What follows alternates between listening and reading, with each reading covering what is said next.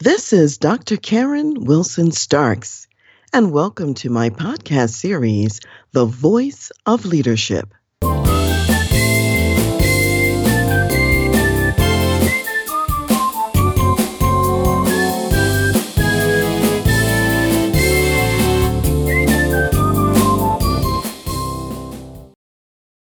Welcome to episode 8 Feed Your Spirit and Practice Gratitude.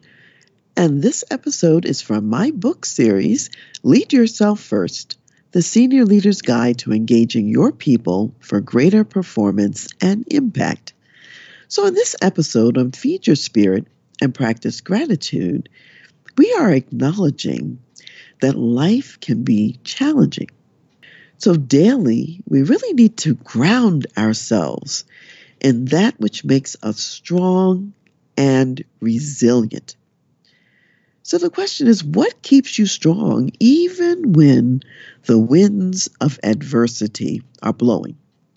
And when I'm talking about winds of adversity, I'm meaning things like fires and floods and storms of life, death of loved ones, financial crises, even think back to the Great Depression. There were some people who jumped out of the window and killed themselves, while there were others who showed up with resilience and new opportunity. Today, we still need to find that peace that passes human understanding, even when we're in the midst of adversity. I'm reminded of an Aesop's fable. And in this fable, you have a picture of a strong oak tree, and you also have a reed that's by the banks of the river. And the reed is talking, and the reed is talking to the strong oak, and it's saying, You know, I actually have an ability that's even more pronounced than yours. You're a strong oak, but a big, strong wind could come and really uproot you and blow you away. However, in my case, the reed says, when the wind comes and blows, I move and I bend with the wind rather than remaining stiff and inflexible. So therefore, I'm not broken. I continue. And I really think that that Aesop's fable is very relevant for life today and what we need to remain agile and flexible when the strong winds are blowing. So the question really is what is it that gives us that sense of spiritual grounding so that even if everything material that's important to us is gone, and even if all of our loved ones are gone through some disaster, that we still see hope and we still see possibility in life and in our future. So I'm just reminded that one piece of it, it's not the whole story, one piece of it is Thanksgiving. My mother was a person who was very thankful in all circumstances in her life. And the last years of her life, she was very sick and very disabled, though completely in her right mind. And every year, every day, she said she would wake up and there would be something new she wasn't able to do. However, she didn't focus on that even though that was a reality and, and that was true. Every day, if I talked to her, she was also able to tell me what she was thankful for. So, even in the midst of tremendous losses, she had the ability to see the glass as half full rather than half empty. So, if you were to visit her and think about cheering her up, she would always be figuring out what she could give to you she was a very generous person. And if you visited her, you were going to walk away with something of value. In her case, she died about a week before Thanksgiving. And for a lot of people, that could be a sad thing. Oh, now Thanksgiving is forever ruined.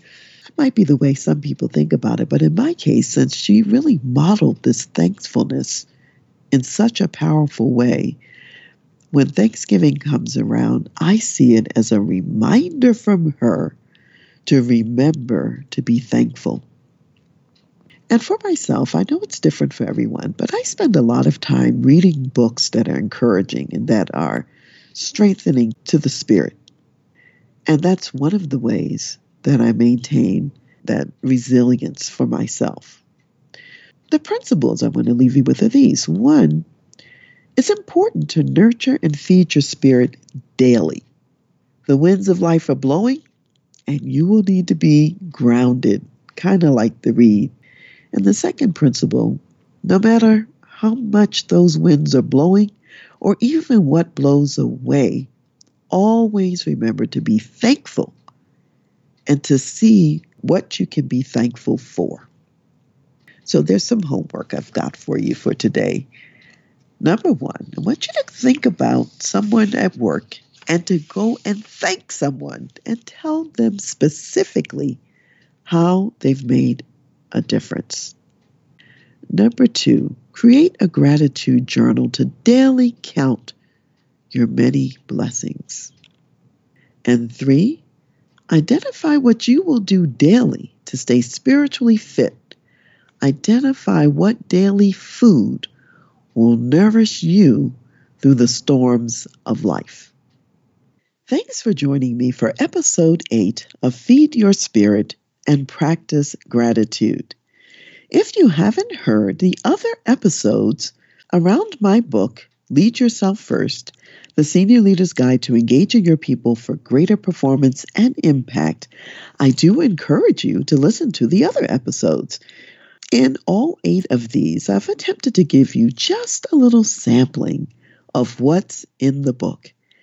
However, there's so much more. There's a lot in each episode, so listen and then there's also a lot in the book as well. So I want to invite you to get in contact. If you've heard a few things that piqued your interest, or if you've received a few insights that were important to you, I'd love to hear from you and to hear how those insights have made a difference or what you're thinking about. And in the spirit of practicing gratitude myself, I really want to thank you so much for joining me for this episode and on this journey. I am wishing for you a life of continued nurturing and strengthening of your spirit. So thank you again, and I'll see you next time.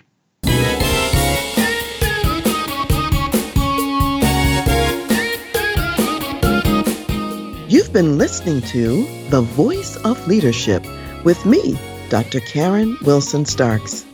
For more information, please visit my website, transleadership.com.